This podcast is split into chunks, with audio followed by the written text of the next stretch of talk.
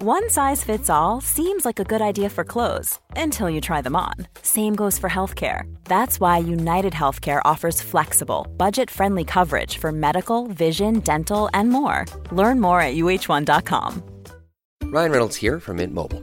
With the price of just about everything going up during inflation, we thought we'd bring our prices down. So to help us, we brought in a reverse auctioneer, which is apparently a thing. Mint Mobile unlimited premium wireless. Ready to get 30, 30, bit to get 30, bit to get 20, 20, 20, bit to get 20, 20, bit to get 15, 15, 15, 15 just 15 bucks a month. So, Give it a try at mintmobile.com slash switch. $45 upfront for three months plus taxes and fees. Promo rate for new customers for limited time. Unlimited more than 40 gigabytes per month. Slows. Full terms at mintmobile.com. Welcome to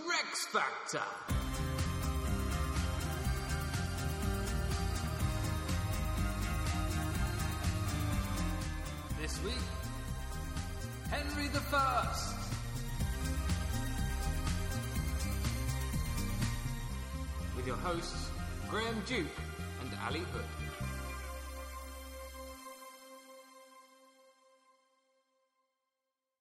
Hello. Hello. Welcome to another Rex Factor, reviewing all the kings and queens of England from Alfred the Great to Elizabeth II. This week, Henry the First. Indeed, and uh, another one of these people that may be a familiar name, but do we know too much about him? What's I'm, the- I'm on familiar, well, not familiar territory. I'm I'm getting more and more comfortable with these names. Hmm. Like uh, you could have thrown all the Engel Flords at me, I wouldn't have had a clue. But Henry the First, definitely definitely on the way. We're getting familiar territory. good, solid Norman name. Exactly. Yeah. Indeed. Anyway, this week it's Henry I.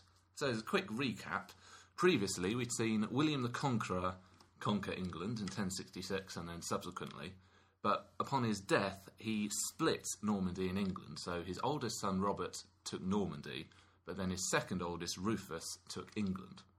And then in 1100, Rufus was accidentally killed in the New Forest, which meant that because Robert was away on the Crusades, the door was left open for brother number three, which was Henry. Right.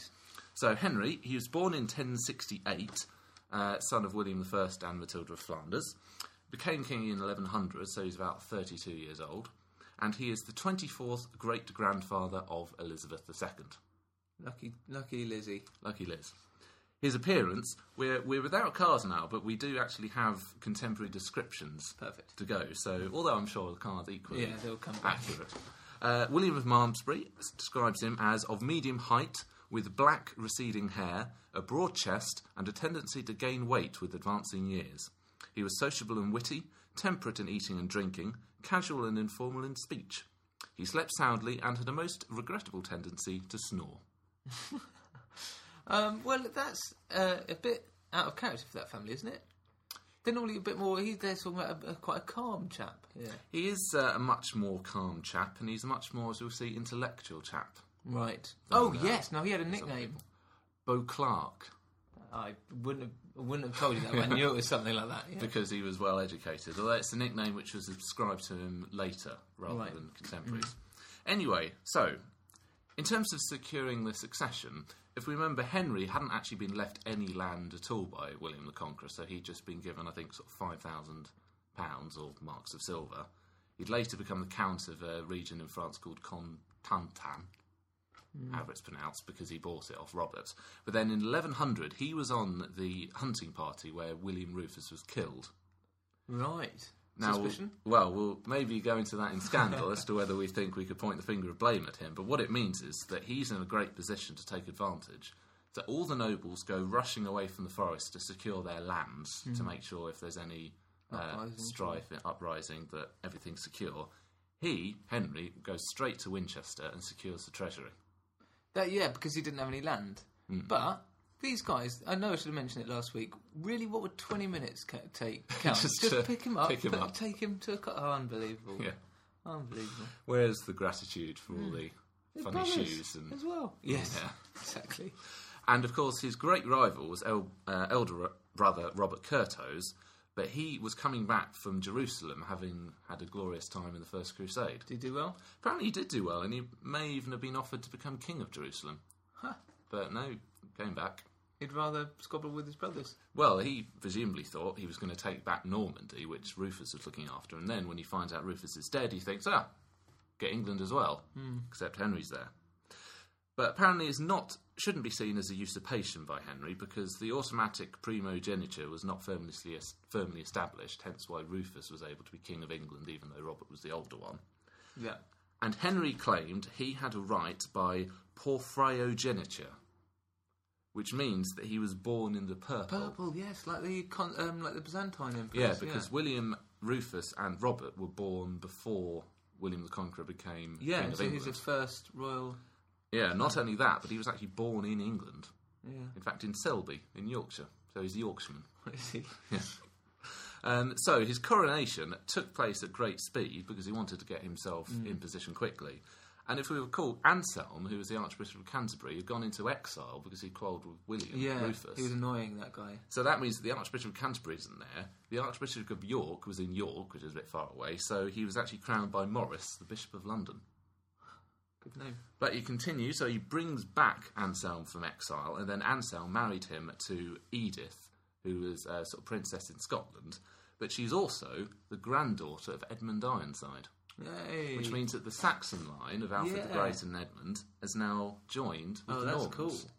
I So it's like popular that. with the Saxons, and it means Norman Saxons. There is So one. when you say popular with the Saxons, there's still very much a. I suppose we're The English populace is still yeah. Because how many years after this are we talking? When, when was he crowned again? uh, 1100, so Oh yeah, very much so. still yeah. aren't less than 50 years Yeah. uh, since Hastings. Anyway, so he's married her, he's settled himself, but Robert Curthose decides that he wants to take him on, he wants the crown back. And indeed, Henry didn't have full support from all the nobles, and many of them did favour Robert. In particular, there was a chap called Ranulph Flambard, who was Rufus's chief minister, and he was quite unpopular, so Henry had imprisoned him in the Tower of London early on. But he became the first person to escape from the Tower of London. What a claim! Indeed. That's brilliant. How do you do it? Uh, I think apparently security. I think less than it would later be. I think apparently people dropped in some uh, cask of wine with some rope in it, and allegedly he either got the guards drunk or he just climbed out. That's amazing. Just put it in something else. Yeah. You could just give him a rope and say it's a novelty snake toy. and just use that. That's mad. Anyway, he gets out, goes back to Normandy, and persuades Robert that he should definitely invade. And moreover, Flambard knows about the English defences. So when they come over in their ships, Henry's ready at Pevensey, which is where the Conqueror landed in 1066, and he's got ships out on the coast. But Flambard bribes the English ships um, that he meets, and then they find a way to go around, and so they land at Portsmouth. So they're now very close to Winchester, where the money is, and Henry all the way up near Hastings. Yeah. So Robert marches on Winchester, but then he decides to stop and camps outside the city, and then apparently changes his mind and heads off to London. Right. So he doesn't take the treasury. And then Henry, with his army that's been waiting, storms down. They meet each other at a place called Alton, which is in Hampshire. And uh, this is 1101, by the way, and they have a treaty. And the armies meet, they negotiate. oh, I thought you were going to say they have a massive rock. No massive battle, and Robert agrees to renounce his claim to the throne.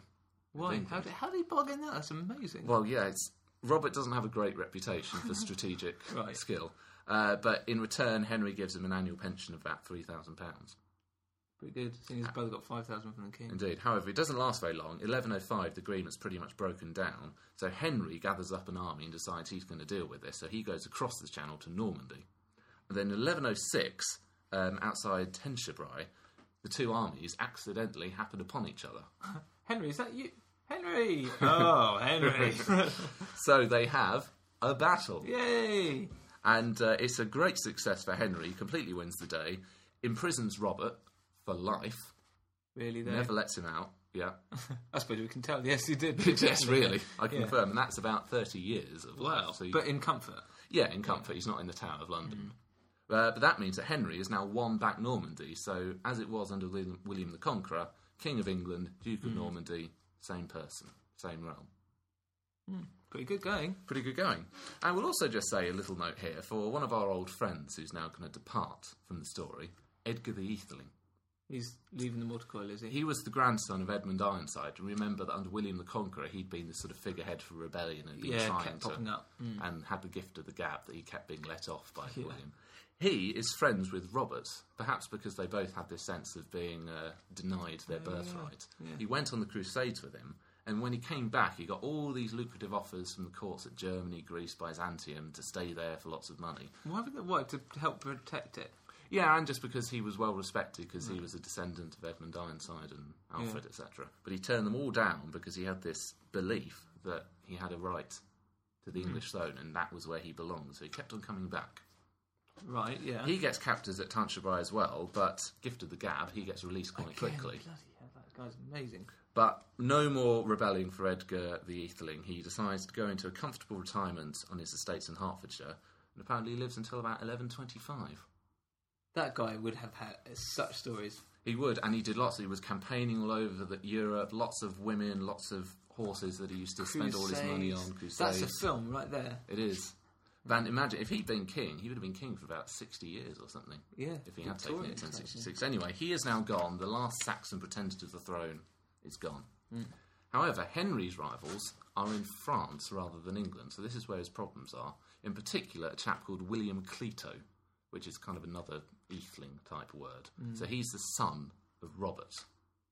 Robert Duke of Normandy was imprisoned, and William Clito is trying to take back Normandy and Henry's lands there, and he's supported by a lot of the rival kings. So there's Baldwin, Count of Flanders, and then Louis the Sixth of Scot, uh, not Scotland, of Is that, France. is that Baldwin crusading Baldwin? Uh, it could be. He's an interesting character. I haven't looked him up too much. Anyway, but Henry puts them down at the Battle of Bremule in 1119 and secures a peace based on the marriage and alliance of um, and homage to his son, William Adelin. However, in 1120, on the way back, uh, there's a ship called the White Ship, which is probably the most famous thing from Henry's reign because William Adelin and lots of other uh, Norman nobles, male and female, go on the ship on the way back to England. But they all get a bit drunk, passengers and the crew, and the helmsman crashes into a rock which he doesn't see. Ship breaks apart, and everybody drowns apart from a butcher from Rouen, who apparently was wearing very thick clothing and was able to survive the night. Wow. So the prince, Henry's only son, is killed. Lots of other heirs to Norman estates and hmm. baroniges die. It's biggest maritime disaster probably of the medieval period in Europe. Sort of almost comparable to, to Titanic, except that pretty much everyone on the ship is from the ruling The whole classes. team's out. Yeah, Like the Manchester United plane crash, that one. yeah, the Munich crash, yeah. Uh, the aftermath of this, lots of heirs died, but in particular, no one dared tell Henry on his first day back in England because they were just so scared because it was such a bad thing. And eventually, a young boy was sent to tell him, at which point he collapsed with grief. Partly because obviously his only son had died, and also because his entire reign is now in tatters because his wife, Edith, had died a couple of years earlier And his son, blimey. and his son. So, very quickly, he gets married again to a woman called Adeliza. Um, but unfortunately, they don't produce any children at all. Mm. So, thinking what he's going to do, he's only got one legitimate child left, and that's a daughter called Matilda. Oh, yeah, of course, yeah. So what he decides to do, unprecedented step, he names Matilda in 1126 as his heir, and he gets all of his nobles and barons in England to swear their allegiance to her and any future sons. Mm, good try. Indeed, Louis VI and William Clito in France don't take to this and think that Clito, as you know, the son of Robert, a legitimate male, is Yeah. one who should be heir. Uh, they rebel again. Clito becomes Count of Flanders, looking powerful, but lots of skillful diplomacy from Henry prevent Normandy ever being attacked. And ultimately, Clito dies from an infected wound in battle. And so at this point, is Normandy English or. It's under Henry's control. It's under Henry. Yeah. Yeah, it's a And so- confusing time to talk about the English. It is, yeah. And so Clito dies in 1128, and Anglo-Norman realm seemingly at peace. There are no more rivals. Everything's fine. And even better, Matilda marries Geoffrey, Count of Anjou, and they have a son, also called Henry. Yeah. So Henry thinks, great, I've now got a grandson who is mm. obviously one day going to become king. Mm. Everything's fine. 1135, against his doctor's orders, Henry feasted on his favourite food, which were lampreys. Fish. Fish. Very funny looking fish. It's sort of like an eel, Eel, yeah. but then without a face, and they've just got. They've got, a sucker, like a round suckers. mouth. Yeah. Ugly looking thing. But anyway, he got ill, and then a few days later he died. Death by lamprey. Well, yeah, apparently he's said to have died from a circuit of lamprey. um, and apparently this is a story you get from Henry of Huntingdon, who was the same person that gave us the story of Canute and the Sea. How, how old's he? Henry of Huntingdon. Yeah. Well, he wasn't around at the time of Canute. He was being Oh, a right, historian looking okay. back. But it's another morality tale. So whereas Canute was about the limited Oh, power yeah, of kings, yeah, yeah. this is about not seeking things which are forbidden. Oh, right. Just not, Lamprey. not just the Don't eat health lamprey. advice. Yeah. Anyway, so 67 years old, Henry I had died. Not a bad age, but very ex- unexpected because apparently he was very healthy, very active, even into his late 60s. Hmm. But 1135, Henry's gone. Matilda's there. What's going on? What's going to happen next? Next, for us, is that we review Henry I. Let's go. Ryan Reynolds here from Mint Mobile. With the price of just about everything going up during inflation, we thought we'd bring our prices down. So to help us, we brought in a reverse auctioneer, which is apparently a thing. Mint Mobile unlimited premium wireless. Ready to get 30, 30, bit to get 30, bit to get 20, 20, 20, bit to get 20, 20, bit to get 15, 15, 15, 15 just 15 bucks a month. So, Give it a try at mintmobile.com slash switch. $45 up front for three months plus taxes and fees. Promo rate for new customers for limited time. Unlimited more than 40 gigabytes per month. Slows. Full terms at mintmobile.com. With Capella University's FlexPath format, you can set your own deadlines, learn at your pace, and access most coursework from anywhere at any time. Imagine your future differently at capella.edu. This episode is brought to you by Etsy. Sound the gifting panic alarm. You need to get an amazing gift. Wait, no, the perfect gift. Relax. Now you can use gift mode on Etsy. Gift mode on Etsy takes the stress out of gifting, so you can find the perfect item for anyone and any occasion. It's easy. Just tap or click gift mode on your Etsy app or Etsy.com. Then answer a few short questions about who you're shopping for and what they like. And gift mode instantly gives you curated gift ideas based on hundreds of personas. Now it's simple to find gifts made by independent sellers for all the people in your life. So whether you need a housewarming gift for the new homeowner or a birthday present for the pickleballer, Gift Mode has you covered. Need to find the perfect gift? Don't panic. Try Gift Mode on Etsy now. Battliness So it's quite a contrast with Rufus here, because apparently Henry preferred diplomacy to battle. Moreover, his foreign policy was quite limited, so whereas Rufus, when he died, had all these plans of conquering basically the whole of France, Henry very much just secures England, secures Normandy, and then just leaves it there. He doesn't want to expand anymore, he's just defensive after that. Yeah. So on the one level, it doesn't look like he's going to do much in battliness. And indeed, we see a lot of uh, diplomacy. So we have the Treaty of Alton, where he negotiated with Robert so that they didn't fight, and Robert agreed not to challenge him as King of England, which worked out pretty well for him. And he, he didn't get after that non-battle. He was never challenged for the English throne again. Just the Normandy. Just Normandy, yeah. That's- So he secures very Normand- uh. England very quickly. William Clito, who is rival in France, again, Henry used lots of diplomatic skills to undermine him, so there was never a full scale invasion. So he secretly sent money out to all of his regional rivals, which meant that he was always busy fighting them rather than actually invading Normandy.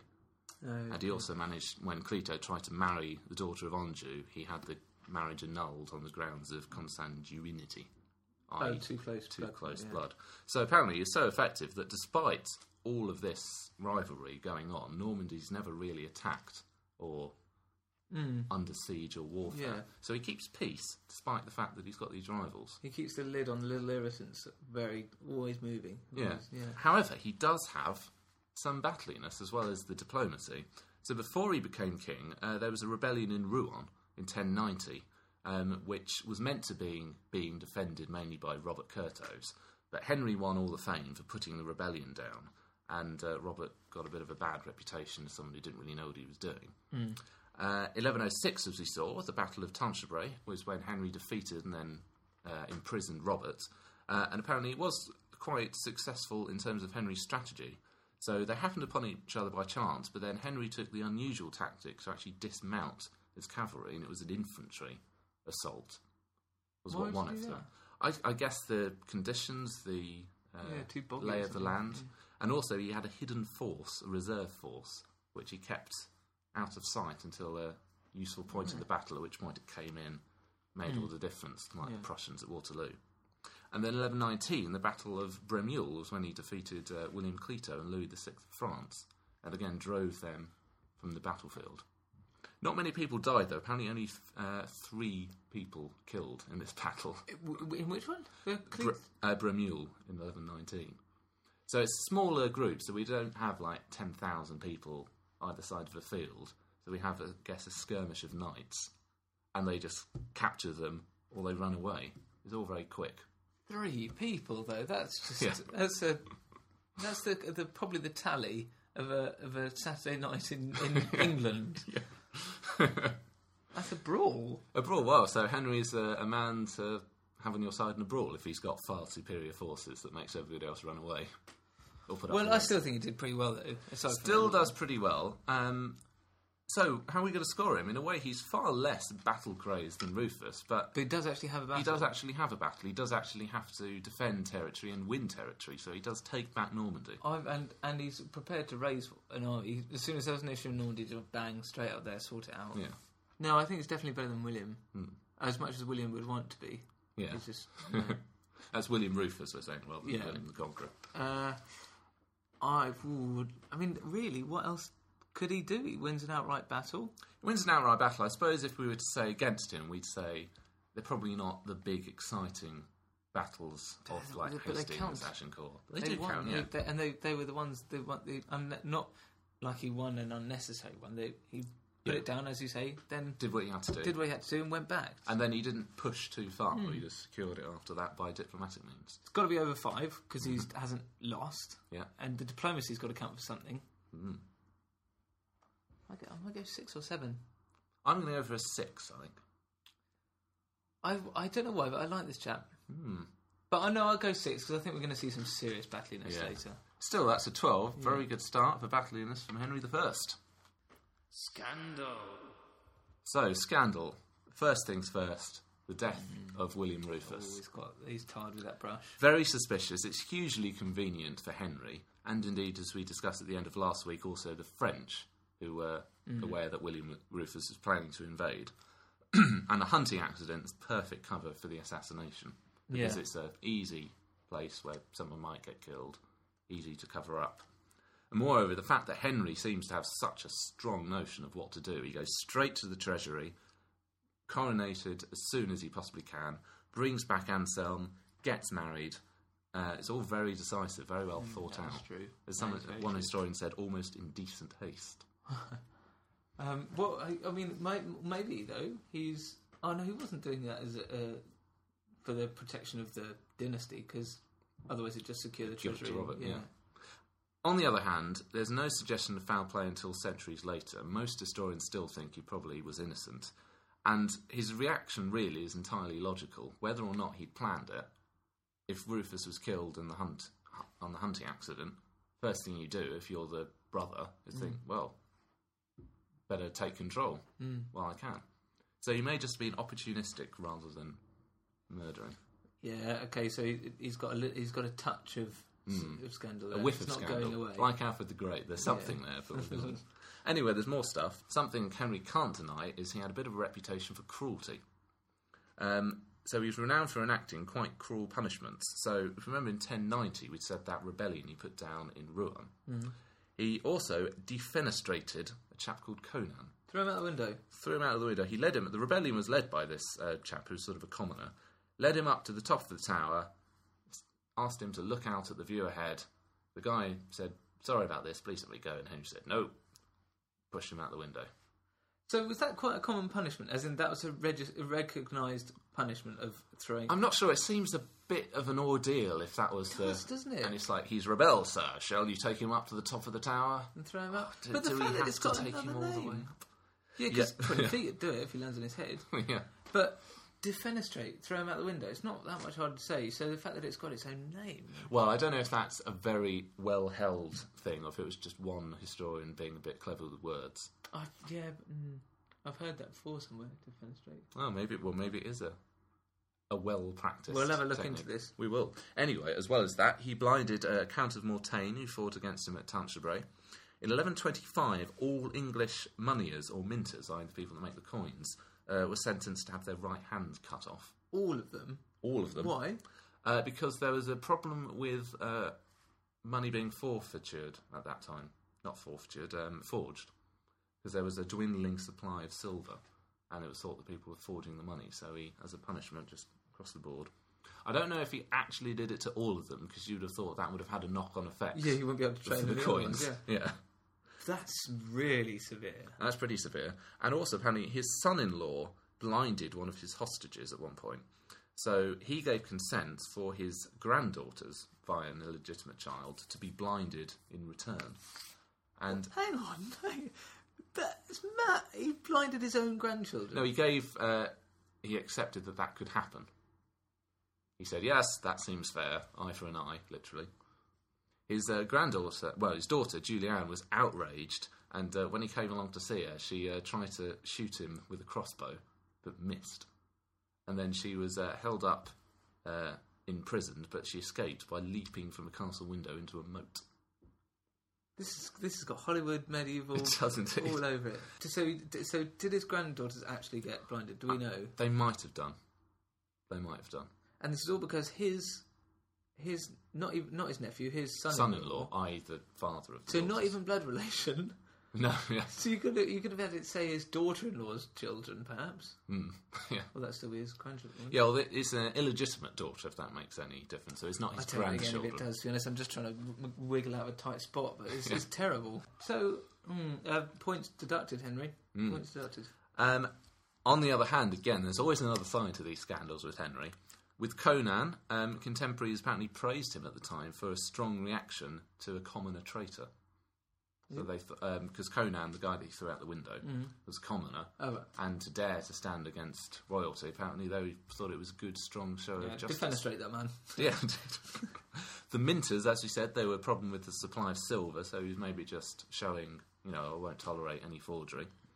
And punishments, all these harsh punishments, were just seen as bringing law and order, which won him praise from contemporaries. So at the time, it wasn't considered scandalous, and it was actually considered good, good, good order. Yeah, I mean, I'm, I'm definitely judging him by model, modern standards. Yes. but I think anyone would think that they were harsh. However, he's got one bit of scandal which we cannot, in any way, uh, justify. It's definitely scandal. He holds the record number of illegitimate children. Wow, Somewhere between 20 and 24 illegitimate children. that's brilliant. It's a huge number. And as uh, his biographer said, he was avidly heterosexual in contrast to Rufus. And lots of his mistresses had to be sufficiently um, high up the social scale that we actually know who they are. And thus, we've got quite good records of all these illegitimate children. Crikey. So he was very out in the open about it. Wow, wait, avidly heterosexual. That's brilliant. Um, that's that's pretty good going, isn't it? But but no children of his own by the end, other than the daughter. Other than the daughter, yeah, and he didn't recognise any of the illegitimate children as being throne worthy. Even though they're all given good positions, he uses them for marriages again in that diplomacy, but only Matilda's considered. Oh, good chap. Right. So that's all of his scandal. It's um, it's quite a few things there. Some question marks, but the children is definitely. No, I'm I'm loving it. I'm, I accept it all. I, it's been a while since there's as some really good scandal, and I think that's great. Yeah. Uh, at least seven. So last time we both gave seven to Rufus, of course, had the homosexuality thing going on. He was just more fun. pointy shoes. He was fun, you know. He got points for being fun and funny. Yeah, um, walking around like a clown. Yeah.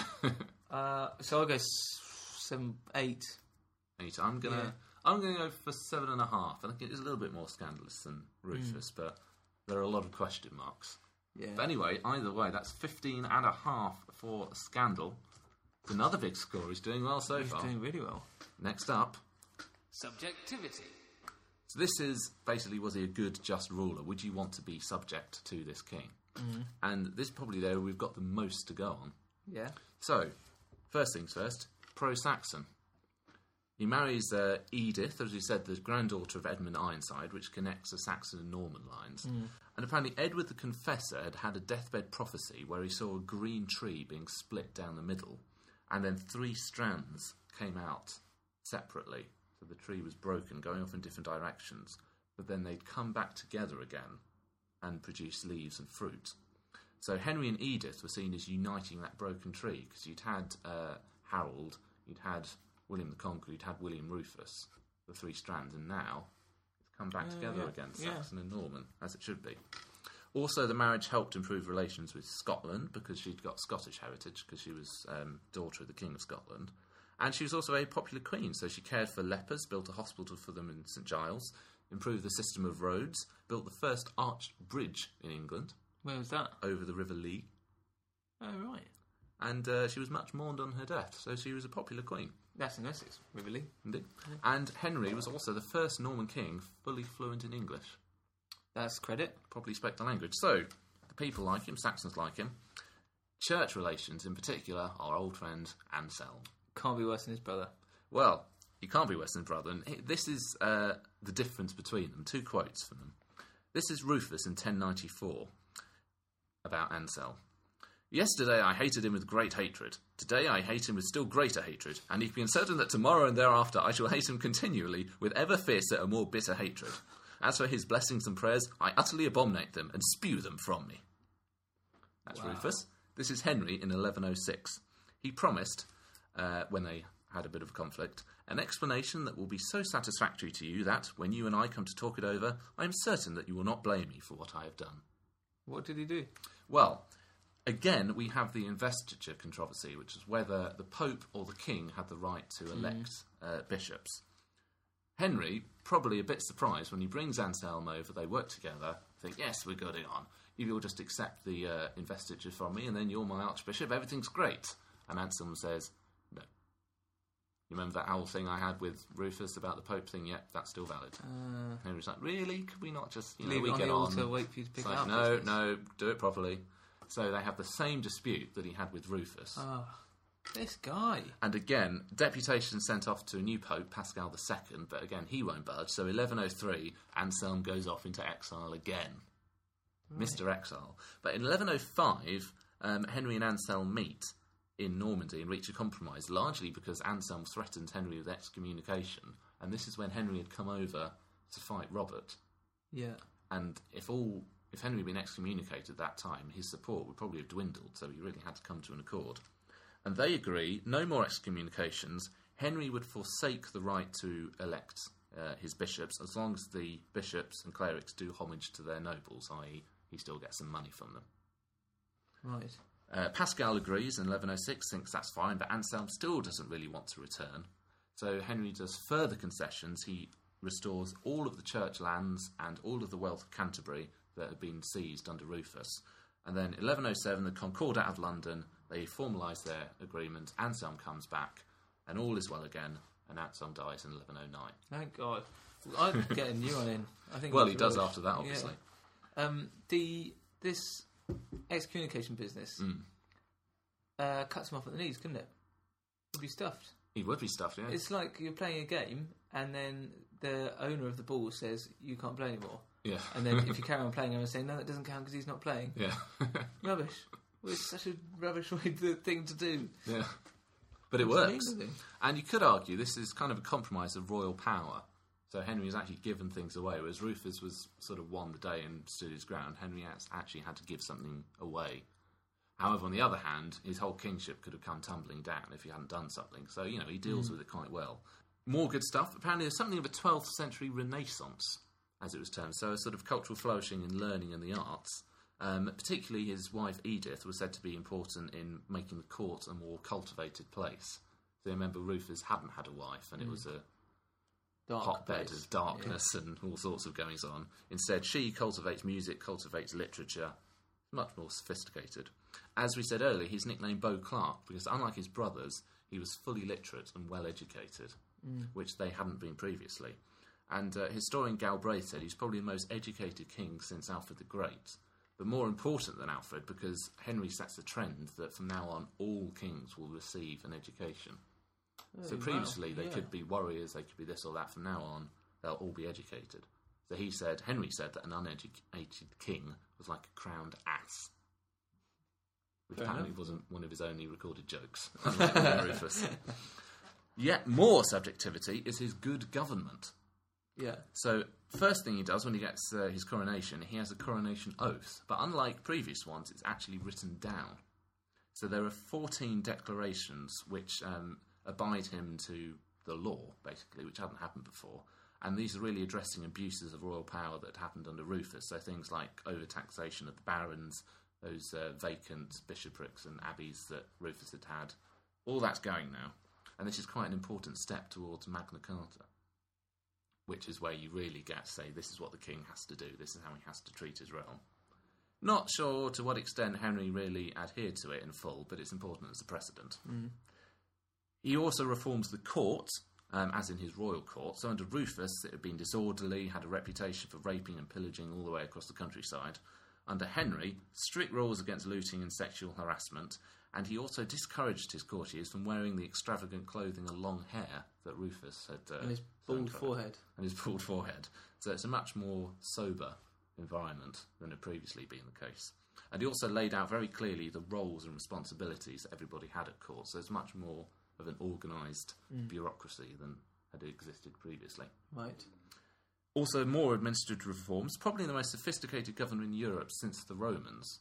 So it's really very heavy centralised and very well organised. So we've got a court that becomes a chief source of royal justice. So that goes around the whole country in all the shires.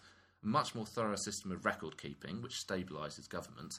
And also the exchequer comes along in this period. Ah, that's what I knew about him. Yeah. And apparently it originated as a rectangular table. So Yes, a checkerboard. thing. Yeah, yeah, That you pushed the coins about on. Yeah. yeah. And then they recorded it all on these great uh, pipe rolls, uh, the first of which from Henry's reign survives in 1130, which is like the annual audit. Cool. So, lots of good stuff there. And just one more thing, brilliant. 1110, he built England's first zoo. That is Woodstock. very good. And- At Woodstock. Yes, not as in the uh, festival No, in America. Th- there's a Woodstock in Pembrokeshire. Where's the other one? Uh, I'm not sure. I'm not sure if it's that one. Right. But anyway, he had a menagerie of exotic animals, apparently included lions, camels, and porcupines. And he just sort of built a walled area to house them all, and That- thus technically the Brilliant. first zoo. Can you imagine how amazing a porcupine and a lion would be then if you'd only ever seen a badger? Probably not for very long if you put them in the same enclosure. Well, I don't know. Although sharp and prickly, yeah, that who- porcupine. if you could know the answer, porcupine versus lion, let us know. Mistake a lion wouldn't make twice. So, Henry's legacy, he reigns for 35 years and pretty much complete peace for England and Normandy. And this was pretty unique. So, the Anglo Saxon Chronicle said there was peace for man and beast. Orderic Vitalis said he always devoted himself until the end of his life to preserving peace. And about Normandy, William Malmesbury said he achieved a peace such as no age remembers, such as his father himself was never able to effect. Peaceful unless you're a porcupine or a minter. Indeed. However, there is a downside, which is the succession. After Henry dies, the peace dies with him, and England descends into civil war and anarchy and the terrible state as we see next time. Mm. Geoffrey of Anjou was Matilda's husband, very unpopular with the Anglo Norman court because he was from a rival territory, and Henry declined to give him possession of castles, which would have improved his status. Matilda, a woman, which was unusual, he neglected to crown her, which often happened with the children, didn't grant her any lands, and didn't really associate her with his rule whatsoever. So she doesn't have a very strong position. Didn't set it up very well. His favourite nephew is a chap called Stephen of Blois, Oh, yes. who, unbelievably, was going to be on the White Ship, but he left it, disembarked, partly because of the drunkenness, but also because he had a particularly bad case of diarrhea. Were it not for that diarrhea, he would have died on the White Ship, and there wouldn't have been any of the problems that mm. came later. But he's there, and Henry grants him lots of lands and wealth. Didn't mean for him to be a rival to the throne, but it strengthens his position. And then in 1135, Henry had quarrelled with Matilda and Geoffrey about all of these things they wanted, which meant that when he died, they hadn't been on speaking terms for a few months, and they weren't there at his deathbed, as you would have expected. Where Stephen, of course, is there. So when Henry dies, Stephen takes advantage, steals the throne, and then we descend into civil war because he hadn't secured the succession as well as he might have done. What year does he die? 1135. Yeah. So very, very successful, peaceful reign, lots of great government and reforms, pro-Saxon, all these things, but it does fall apart as soon as he dies, and he's partly to blame. I'd say he was 0.5 at a point of a point to blame. Hmm. So whatever I give him, I'm going to take off 0.5 for the succession because he tried. I mean, he was doing it all over the place. he's very unlucky, you know, of his son dying, and then he Yeah. does it again. But But and so he tried to set it up for Matilda, but didn't see it through. yeah, And I'm going to take another point off Hmm.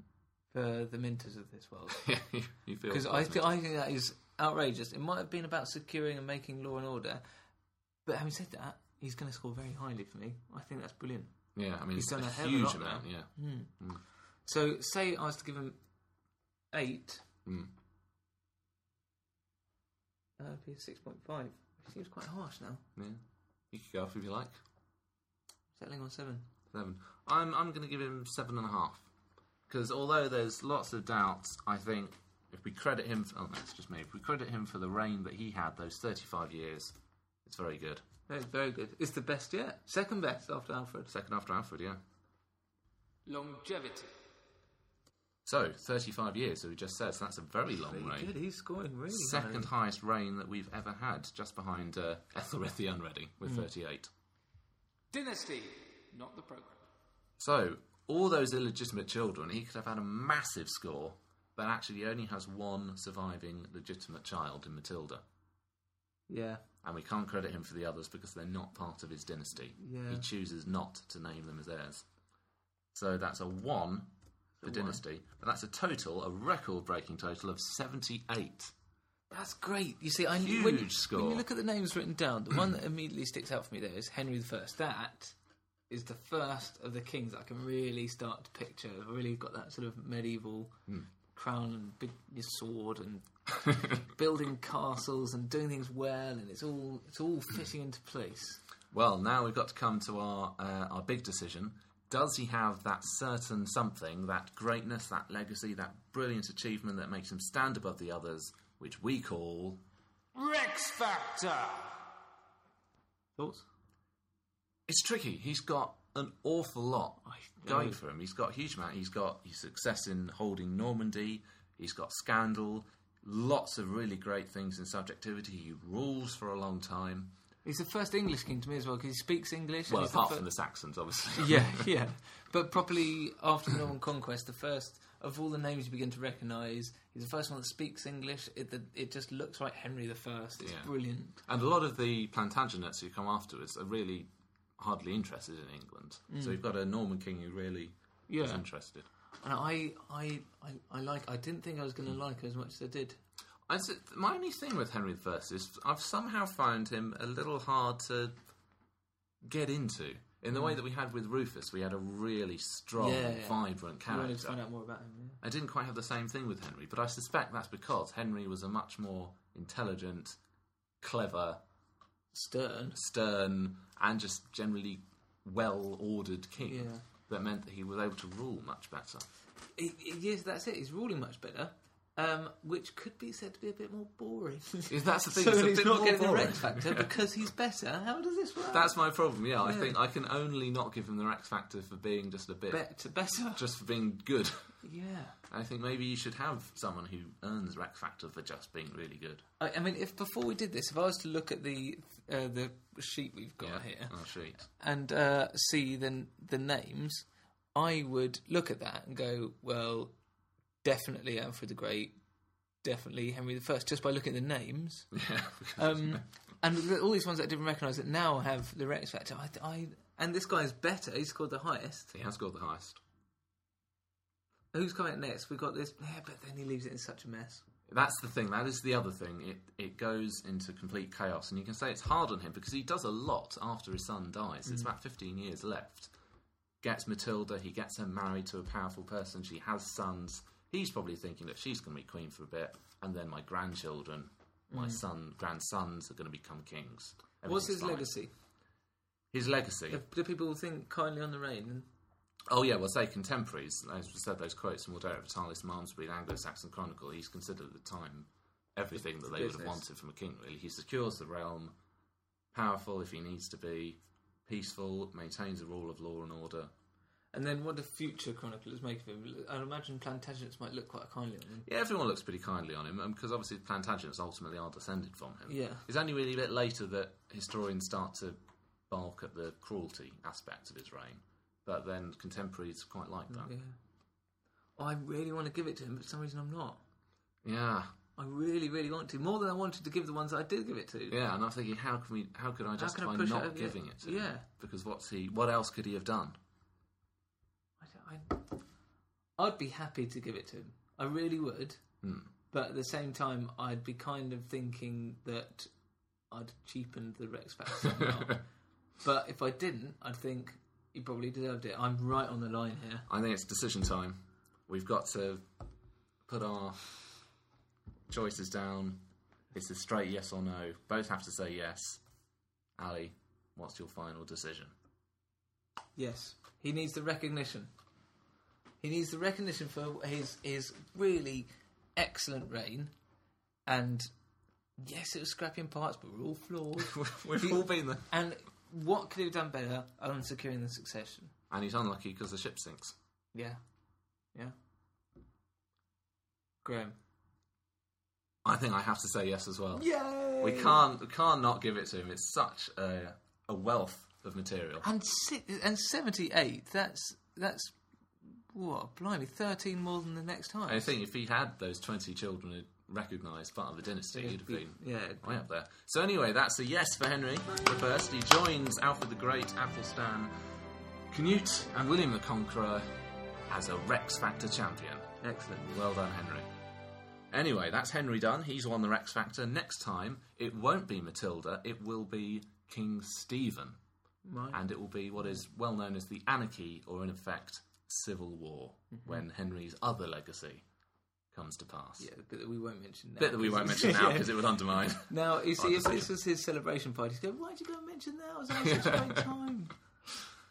So we'll forget about that. Yeah. Well done, Henry. You've got the Rex Factor. Next time, Stephen. Thanks for listening. Cheerio.